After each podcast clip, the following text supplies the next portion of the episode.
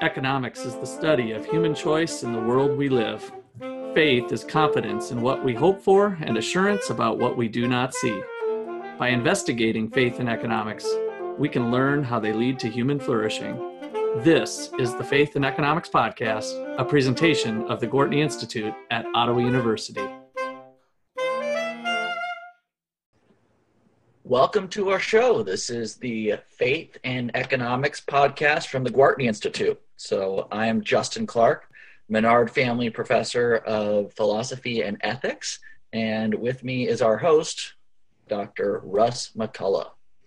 All right. So, yes, I am the uh, founder of the Gortney Institute here and professor of economics. I hold the Wayne Angell Chair of Economics. We have a special guest today um, it is Charles Breyfogle, and uh, he has some interesting stuff that he wrote on that I thought would be fun to talk about on the podcast. So, Charles has a background in law and Christian economics since 2007. Uh, he's been involved in some court cases dealing with Aboriginal children's uh, rights, assisting Aboriginal Nation to, to get started, as well as some research that he's done. And, and so part of that work was uh, is there any prospect for an Ezra Nehemiah or a Christian Jubilee? And so I thought that sounded like a fun topic for our faith and economics. Uh, Charles, welcome to the show and uh, tell us a little bit about yourself. Thank you. Well, for the last, what, 13 years, I have been spending most of my, I retired in 2006, and I've spent most of my time doing Christian economic research and or applying my prior legal background to assisting uh, Indians in, in British Columbia. But so do you have a law, do you have a law degree, Charles? Uh, what what what's your previous background before you retired? That's very interesting. I got involved with bond fraud at the uh, at the University of Arizona back in the 80s, and they put me off in a um, purgatory for a year right across the law library. So I took the year to learn law, and then I started trying to deal with the with the bond fraud. It didn't work because at that time it was what I didn't realize it was just the experimentation on how universities in the United States could incur debt without having to pay it back. And I was shut after 10 years, I was then shut down after I'd gotten admissions. But that was, that's like ancient history. That's what I used to do. Okay. So, yeah, so it was but what I've been involved it, it with was... for the last 15 years has looking at Christian economics. I started looking in 2007 as to what the nature of Christianity was then in 2007. And that led me by 2012 into Christian economics, which is what I've been involved with since then. I got involved in looking at the concept of debt jubilees because I have been very intrigued by uh, Michael Hudson's study on debt jubilees. And when we started getting into the problems in the uh, 2020, what I was looking at was, well, can you apply the biblical debt jubilee concept to the 20th century? And that is what I've been looking at for the last five months. Okay. And so, what's your what's your consensus on that? Uh, I, I, it sounds like it's a work in progress, but in, in general, um, well, do you think it, do you think it can be done? Can I oh wait, Justin, ask ask a question? So, for some of our listeners, might need to know what a debt jubilee is.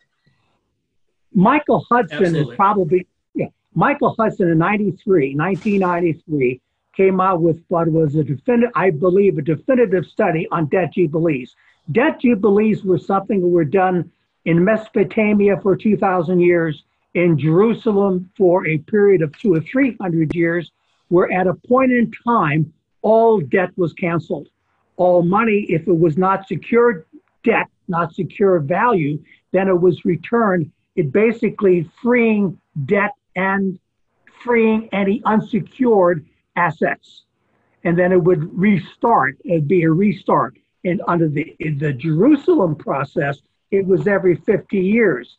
In Mesopotamia, it went on for 1,500 years, occurring every time a society reached the point that it could no longer bear the costs of all the debt and the which was creating slavery. So the king just abolished all debt and started everybody all over from, from scratch. Now, so the, why would people would have to lend money at pretty high rates if they knew that long-term contracts weren't being honored? Well, in Jerusalem, I'm we don't know because of course there's no emails from the period. All we know, all we know is that every periodically the Mesopotamian kings just cancel, I assume without much notice, cancel all debt and and reset the economy and started from scratch. In Jerusalem, um, from the time of, of Ezra and Nehemiah in the sixth century BC, it was every 50 years debts were canceled and land was returned and started again. So you're right. The details, again, there's no there's no real record of the details of how people react to this. All I know is it happened.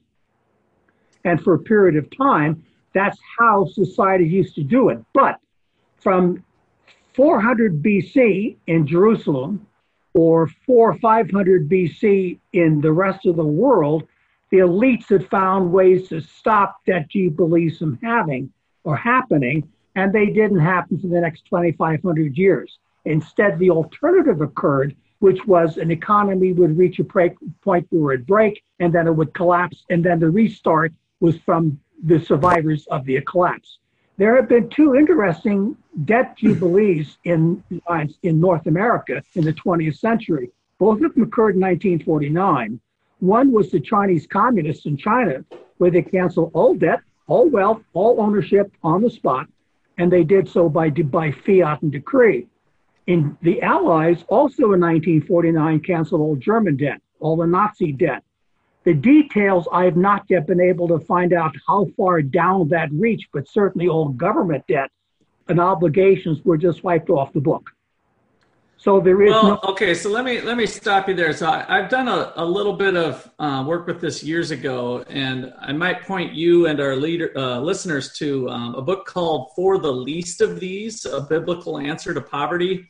It was put out by the Faith uh, Work and Economics Group, the Institute for Faith Work and Economics, and a theologian there, Art Lindsley, wrote this chapter. And there are a number of theologians that agree the Jubilee was actually more of a lease arrangement rather than a straight debt forgiveness. So on the 50th year, uh, when the year of Jubilee, what they were so jubilous about was that they kind of uh, reset things in terms of their contract, but the prices that they sold or the debts that they took on uh, the the jubilee year was always factored into account. So, for instance, if we were five years out of a jubilee year on the 50th year, then the debt amount would be. Uh, they one example they gave, I just looked it up, was uh, uh suppose you got two hundred fifty thousand dollars worth of debt, and there's five years left on the land, and the land is expected to produce uh, fifty thousand dollars worth of crops per year. So the holder of the debt instrument would actually collect the crops in the meantime. So it was actually more akin to a lease arrangement than it was I took on some debt and then somebody poof made it disappear. Uh, because if they knew the, the year of Jubilee was going to happen, then nobody would have actually lent them money that they couldn't get back. And so that was the arrangement that these theologians. I would agree with point- you there wholeheartedly. That that did okay. occur. But okay. the other side of it was that those who could not pay, their debt was cleared. Yeah, you're right. That and uh, for example, town debt did not disappear. Town debt remained. So the debt jubilees never dealt with town debt. We do not well, know. Go with ahead. the lease with the lease arrangement, though, it was more of like so the Israelite was the landlord, and so, and the the banker, so to speak, gave the Israelite two hundred fifty thousand dollars, but then the banker's payback was just the, the reaping of the crops for the next five years. And so once that five years ended, it automatically reverted back to the Israelite. And so there was really no debt forgiveness per se. Um, it was more of that was the contract to begin with. It was always more of a lease arrangement. Now, some but, of your other examples I can't speak to. That that might, but from the um, from the biblical standpoint, this was from Leviticus 25, and they, they have Bible verses cited and whatnot um, that give some evidence. And there's some pretty heavy hitter theologians, uh, Harrison, Wenham, Tidball, Ron Sider, and Kaiser, that kind of came to that same conclusion and support. So there's a, a decent uh, range of theologians that put it in the in the form of this kind of lease arrangement. But that only yes, but that did not deal with private debt, and private debt was canceled as well. So if you had like a consumer loan that died, so I, yeah, I think they went on to say though that that those sorts of private debts really didn't go on. I don't think, or do you have some? Um, biblical indenture. sites that say otherwise? Indenture thing is basically one oh, for the indentured servants. One. That's correct, and that was abolished at the end at the 50th year. A slave was was released, in, uh, if they had gone into yeah. slavery, they were released. I mean, you're and, right. And similarly, a, if that's yeah, if if that's the culture, it's like we know that God said this is the rules, and so I have you for the next seven years, and I'll consider that good in payment of your debt, essentially, because I know that God says I got to let you go on the fiftieth on the year of jubilee, right? Right. Um, so, so somehow that was factored into their thinking, um, which is a little different than our story today. That's that's the point I wanted to bring up is that when people take on debts, whether it's student loan debt or other sorts of debts, um, these are contractual arrangements between the two parties, and they they both know going into it that there might be uh, something that could happen and then in the United States, anyway, we have our bankruptcy laws that really allow a jubilee effect, so to speak. So I, from from the private standpoint, but are you are you arguing that maybe just society wide we should just wipe out all all the debts and everybody restart? Only if we reach the point that this that the economy cannot continue. For example, for the last five years before 2000 to 2020, the economy was growing irrespective of bubbles or not. I'm not going to get into that kind of an argument, but the economy was continuously growing. What has happened as the uh, COVID 19 virus is that a lot of the fracturing and the incapacity to pay for debt has been revealed. And as re- we've reached now that there is people are going out of work. There's people are losing jobs. Businesses are shutting down. And how is the government going to continue paying for what is an excess from 100 years ago of bureaucracy that has been maintained to provide all the social services which are now provided? What happens when that breaks down? To me, the best example uh, would be the Soviet Union. The Soviet Union refused to adapt and it collapsed.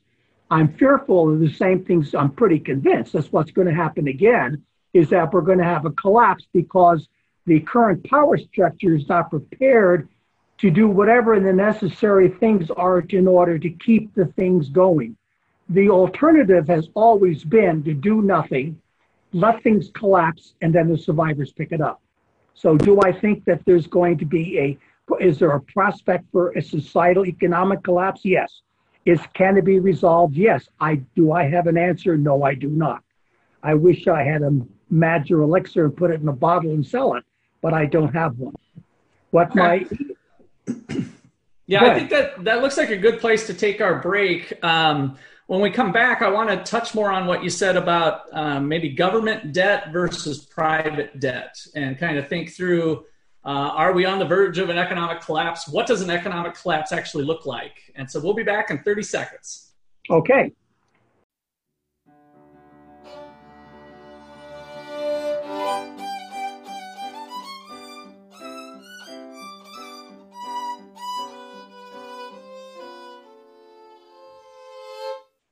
The Gortney Institute is seeking a graduate assistant. Earn your MBA with full tuition by participating in fun and impactful events. For more information, check out the Gortney Institute website. To ask a question for our mailbag, send us an email at info at gortneyinstitute.org or call us at 785 248 2551. The Gortney Institute at Ottawa University is the best place in the Midwest for students interested in freedom and justice and its impact on human flourishing, faith and economics in action. If you or someone you know is looking for a college like that, contact Justin or Russ today.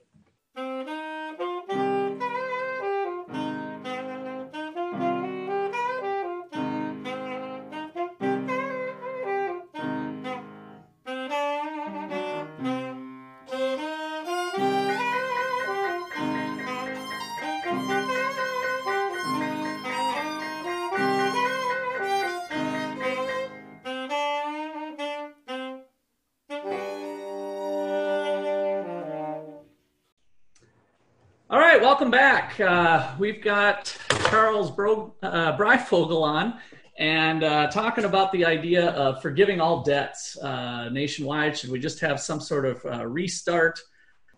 Are we on the verge of a, of a collapse? Uh, we were talking about the shrinking of the United States. The last estimate I just heard today, I think, was a, a 3% worldwide decline in GDP. That's world GDP, adding up all, all of the incomes and um, of course unemployment rates are in the the 20% so if there if we are pending collapse with some sort of debt forgiveness um, in fact let, us just start with that one. Justin what were you thinking? What was your question for charles? So my question had to do with uh, whether or not he was pro- uh, whether or not charles is proposing debt forgiveness as something that will stave off or postpone an economic collapse or whether or not he is saying that debt forgiveness will be the result of the economic collapse. I I believe that debt relief, debt cancellation has always been used to stave off collapse, and I believe here it would stave off collapse, because if there's a if there's a complete economic societal economic collapse, it'll take care of itself there will be no debt. There'll be no government debt. There'll be no pensions because there'll be nothing. Be, people will be rebuilding from nothing. If we take Germany in 1949, when the Allies canceled all the debt, there were no pensions. There was there, the only thing that people owned was they owned their buildings and the factories, but they all the money and all the paper debt was gone. So, but that's that. So to me, a, a debt jubilee would be a forestalling an economic collapse. Now, well, question- I, I, guess I'd, I'd, have to disagree with you there, Charles. I, I, I think here, here's my thought on it: is that if we just threw all the debts out the window and, and kind of started over, I, I think it would actually create a worse collapse than had we wrote it out or just let thing let the chips fall where they may. And, and here's why um, part of our economy is is really built on uh, our banking system and uh, the way we can leverage funds. So uh, retirees like yourself maybe have uh, have a lot of funds, maybe somewhat liquid, sitting in in banks, and banks are acting as an intermediary to get that those funds out into people's hands, entrepreneurs that have new ideas and new things to do, and so they're always looking for the the best people with the lowest amount of risk uh, so that they can earn a profit between the interest rate they're paying the retirees and and the interest rates that the prospective entrepreneurs are are bringing in. And so if those bankers couldn't use that intermediary function there would be a severe contraction of economic activity that i think in and of itself would create I don't know if I want to use the word collapse or not, but basically a, a severe breakdown of our of our entire system. And and I, I don't think that would be worth doing because we already have uh, a number of capital controls and lending requirements. That's a pendulum that I've learned swings back and forth generation after generation. But after the 2008 financial crisis, um, the, the, banks are in much better financial position to handle a contraction compared to where they were at in 2008. And so uh, that pendulum will likely swing out again. But but to have all those debts wipe out, I'm leaning a little bit more towards Justin's uh, thought, and I don't know if this is your thought, but I guess the other argument that Justin was making of whether uh, some sort of debt forgiveness might be the result of a collapse. Like if we're all just standing around trying to pick up the pieces, like wow, that was um, a disaster, and you know half the population is wiped out because of covid and we literally have to live in caves and and uh, get by on the littlest of little. I think we'll essentially reset ourselves. Um, that it would be more of the result of a collapse than than um, something that would help stave off collapse. So I guess that would be my pushback on that. I, I don't. What are your thoughts there? If that makes any sense. I can't disagree with your position. I guess it's it's wishful thinking. I started off about three or four months ago on the assumption that a collapse was the most likely thing to occur given the intransigence of the two sides. There's no cohesiveness in Washington. I don't think there's any rational perception that somewhere along the line we no longer have the money to pay for all the pensions and to pay for the bureaucracies and pay for everything that's been built up and built up. As taxes contract and as income, the government income contracts, I don't see any resolution other than printing money. Now, printing yeah. fiat money eventually causes, to me, an even worse collapse later on. Is it solvable? I do not know.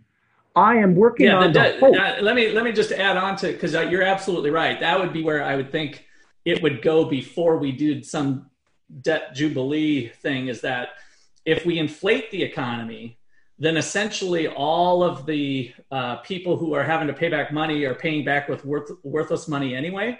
So they win. It, it, it is de facto a jubilee in a sense. So imagine if there's a a thousand percent per i have a i have five payments left on my loan to you of equal to a thousand dollars a month for the last five months if inflation gets hyperinflation to the thousand percent per month or something then i'm like oh sure i'll pay you back this thousand bucks go buy yourself a can of coke with it right so instead of that thousand bucks buying two flat screen two or three flat screen tvs you're lucky to buy a can of coke with it so in that respect, that would be the jubilee. The the idea of debt forgiveness would be the the situation's got so bad that money's worthless and contractually I owe you money back that's going to be worthless. And so as the debtor, um, uh, as the person who owes the debt, uh, I win. I mean, I really essentially owe you money that's worthless. I owe you five cans of Coke instead of uh, 15 flat screen TVs. Well, the only reason debt jubilees worked in the past was because it was an autocratic king in, in, in Mesopotamia that if you didn't do it, your head was chopped. In, in Jerusalem, it was a case that the people had been co- had all gotten together, coerced, whatever you want to call it, into signing a covenant where they agreed to it. So yeah. it was part religious, theological, it was part economic. We don't have that mechanism today.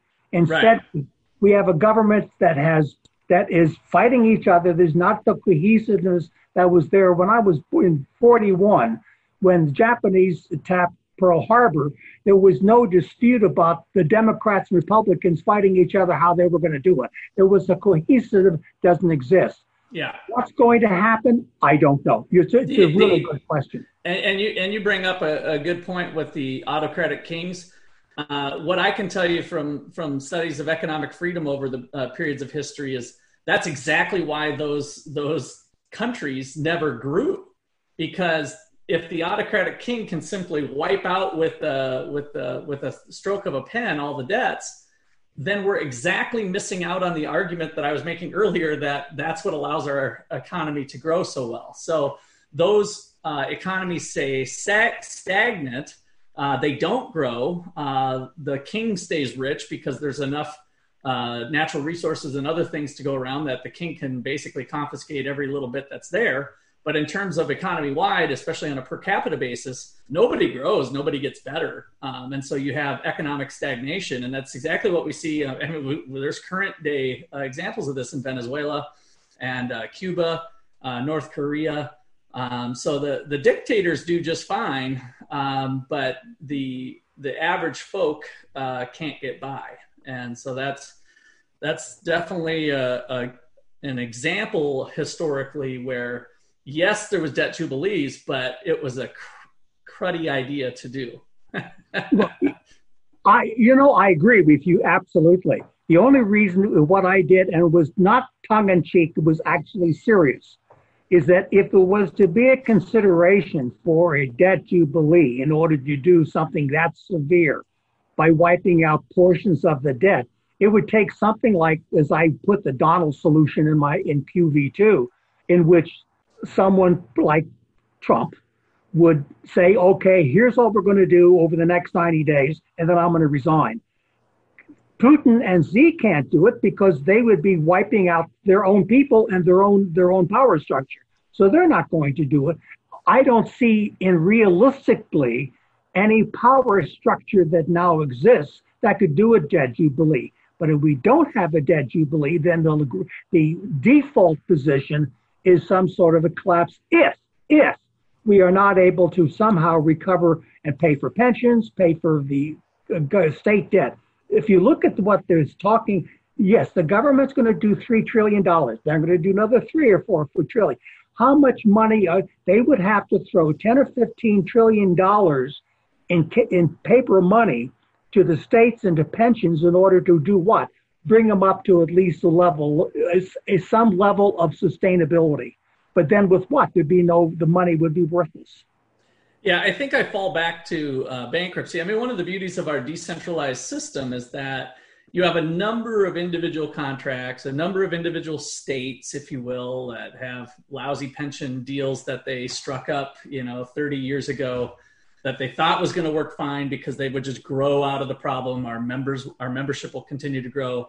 Uh, my dad uh, uh, just got his letter in the mail that his uh, Teamster Union pension is going to end uh, or is projected to end uh, in 2025, I think it is. And so he was promised a pension basically till he dies. And so that sort of stuff, um, the beauty of our decentralized system is that we can have a breakdown of one union. We can have the breakdown of one state. We can have the breakdown. And it's unfortunate, don't get me wrong. You know, the retirees that were entitled to those pensions, like my dad, they're going to get screwed, right? I mean, they're the ones that are going to feel the pain, but it doesn't bring down the all of the United States. If if we have decentralized systems, many can fail, but it's not contagious across all of the economy. And so I, I think I think by not having a top-down approach where the federal government, Trumpster or whatever, can just you know wipe out everything all at once really works to our benefit in that uh, the safety nets, social safety nets that we have in place in the United States can help those people that are in need. And we just have to let things fail as they're going to fail on individual basis. And people can declare individual bankruptcy or companies. Uh, we've heard of a few companies now declaring bankruptcy or shutting down some of their businesses. Again, all of the, I'm not discounting that those aren't unfortunate events and that real people have real hurt but I think um, uh, an, other ways, such as a nationwide forgiveness of debt, would would cause much much greater pain uh, over the long haul for many more people. But in the long run, that's exactly what will happen. The pain, but pain in another direction. What you're suggesting is states, if states' pensions are bankrupt, they should go bankrupt. I wonder and question whether the federal government is going to ever allow that to happen. The Democrats certainly do not want that to happen because the biggest debt is in Illinois, New York, and California. So that's that's unlikely to occur. Um, states should diminish their bureaucracies to stay within their tax roll. Who's going to do it? Yeah, the other guy can do it, but not me. And yeah. that's, I think, the problem. Politically, no, from a human sense, the other guy should suffer, but not me.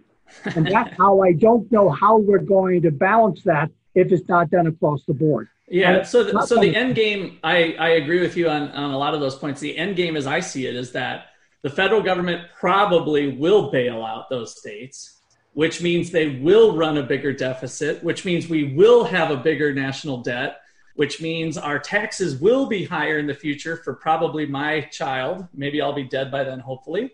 Uh, but the generational transfer will continue to grow. And eventually, that if that debt gets to a point where interest rates are too high or taxes aren't there, then you're back to the printing money phenomenon. And who pays? Everybody does. We pay with the price of our groceries at the store. We pay with the price of our gas in our tanks. We pay with our houses. We pay with our uh, everything we do through general inflation on the rise. And hopefully that wouldn't get to a hyperinflation level, but you know, we're on we're on a path where we don't seem to have any fiscal prudence uh, to keep balances in check. And so that would be my prediction uh, of where how that would all shake out. But we don't have any inflation because as we reach a point that there would be inflation, the Fed's print another trillion dollars worth of money. There will not be inflation in the near future because they're just going to print money to make certain it never goes. There is no inflation. Well, okay, so I got I just got to correct you on that. So if they actually printed money, we just did an episode, by the way, just uh, two episodes ago, listeners, if you want to check out on uh, on that. Uh, the government actually pays for that through issuing bonds, which effectively can look like printing money. But if they do that, um, and the bonds end up being bad, then it is going to lead to inflation. So the idea of printing money is positively related to inflation. You print money, you're going to have uh, rising prices, uh, not the opposite way. The reason why we're seeing, uh, we haven't seen yet anyway, inflationary effects from what the government's done is it's it's too early. Um, same thing with the 2008 financial crisis, and I thought this was a reflection. I put it in a Twitter post that uh, I think we're starting to see a little bit of what um, was called the Ricardo Barro effect, named after a famous ancient economist, David Ricardo, and uh, was later formalized by Robert Barro, another Nobel Prize winner uh, in economics. And the idea was that if the government's fiscally irresponsible and they're taking on more debt and higher deficits, the, the general public could increase saving rates that will somewhat offset that because they know they're going to be hit with a future tax liability. So what happened here in the last just month, it was kind of amazing when I actually looked at the graph. Uh, our personal saving rates over the last few months have jumped from like six, seven percent to thirteen percent. Right. And so people are indeed uh, saving some of that money, and that can have a diminished diminishing effect on uh, overall inflation. And that's what we saw in the 2008 financial crisis. That both corporations and individuals were holding on to cash because in the time of a crisis, uh, cash is king uh, was kind of the mantra back in 2008. And so if you can stockpile a bunch of cash, you can ride out some things. We've also done some episodes on Dave Ramsey, who I'm a fan of and, and follow personally. And uh, that's what the old emergency fund is. I mean, if you've got three to six months of expenses built up as an emergency fund and you're making let's say $5,000 a month, you've got fifteen to $30,000 sitting in a bank account ready to be tapped at any given point in time. If a crisis hits your life, you can live off that money for a while, right? And so um, I think all of that are some unknown variables that some economists don't always have uh, the ability to plug into their models. And um, and then there's the elephant in the room. The elephant in the room is COVID 19 because mm-hmm. I don't think any of these projections worked on a premise that you'd have as many people out of work, as many businesses shutting down. The what if it doesn't reopen? You're right. If everything's two months from now, COVID 19 is on reset, everything's great and wonderful. We're all making a lot of money. The taxes are coming in. Everything you're saying is could well be correct. But what happens if it doesn't? What if when they start opening, then the COVID 19 goes up and people don't go to work? You're, the idea of having taxes assumes that there's people to pay the taxes and they have the money to pay the taxes.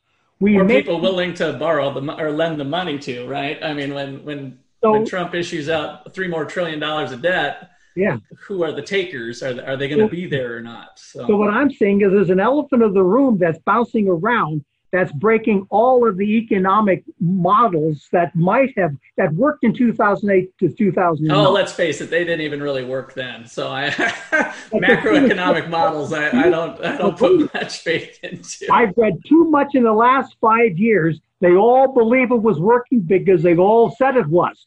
And there was all this this wishful thinking that what they were doing, hey, this is going to work. It's going to keep on working. It's going up, up, and up. But if it goes down, down, down, then what do we do when there's no money to pay, when there's not enough money to pay taxes and people are scared and they, what if they're scared six months from now and they are not, and you know, then what? All right. So I, so it sounds like you're agreeing with me. Debt jubilee is a terrible idea. We should not forgive all debts, but a realistic thing that you made me think about during this discussion is that if it gets really bad and the only way out is to print money, then we're going to by default have effective jubilee if we have a thousand percent inflation. Right? Yeah, let me put it another way that I my wife does not like. Our pension goes. The last the last vestige, you poor slobs that are not 65 and don't on Social Security or people on private pensions, they're they're getting screwed right now. Oh yeah, for sure. But I even expect that I'm going to lose my Social Security and my Canadian pension. Because yeah. if the government, if the money runs out and the money isn't there, they can't send out a check unless they print more money. Yeah. So, and then I the think, money that they send you becomes worthless anyway because you well, can only buy a can of Coke at the grocery store instead of a flat screen TV. You know, the the, the, the Canada's giving me five hundred dollars for to live to live on because how bad things are. The America's getting twelve hundred, but how much is that money going to be worth? Yeah, that is a big question mark. Well, that looks like a good place to to end today. Uh, Charles, I appreciate the conversation. I think it was fun to explore a little uh, biblical angles and and uh, issues there with uh, regarding debt jubilees. Justin, any uh, closing closing thoughts? Uh, with regard to Social Security, sometimes when I'm talking to my undergraduates, I ask them if they want to hear a joke about Social Security, and they say, "Yeah," and I say, "Ah, you probably won't get it. Never mind." yeah, but you see, the thing is, but Justin, you know, in the '60s, that was my position. I thought I'd never see it. I was shocked when I actually got it. Oh, that's funny. Okay, so those, those expectations have been around for a while. So. Those expectations have been around for a while. All right. Well, they're not going to get it. on behalf of the Gortney Institute here at Ottawa University, I'd like to thank you all for listening and thank our guests. Uh, Charles uh, Breyfogle, sorry, I kind of stumbled on your name a little bit there. Um, it was a pleasure to have you on. And um, listeners, if you feel so inclined, you like what you hear, uh, please go to the Google uh, search engine there and give us a little five star rating.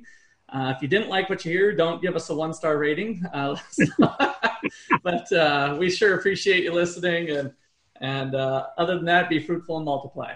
Thanks. Thanks a lot. Bye bye. Thanks, Charles.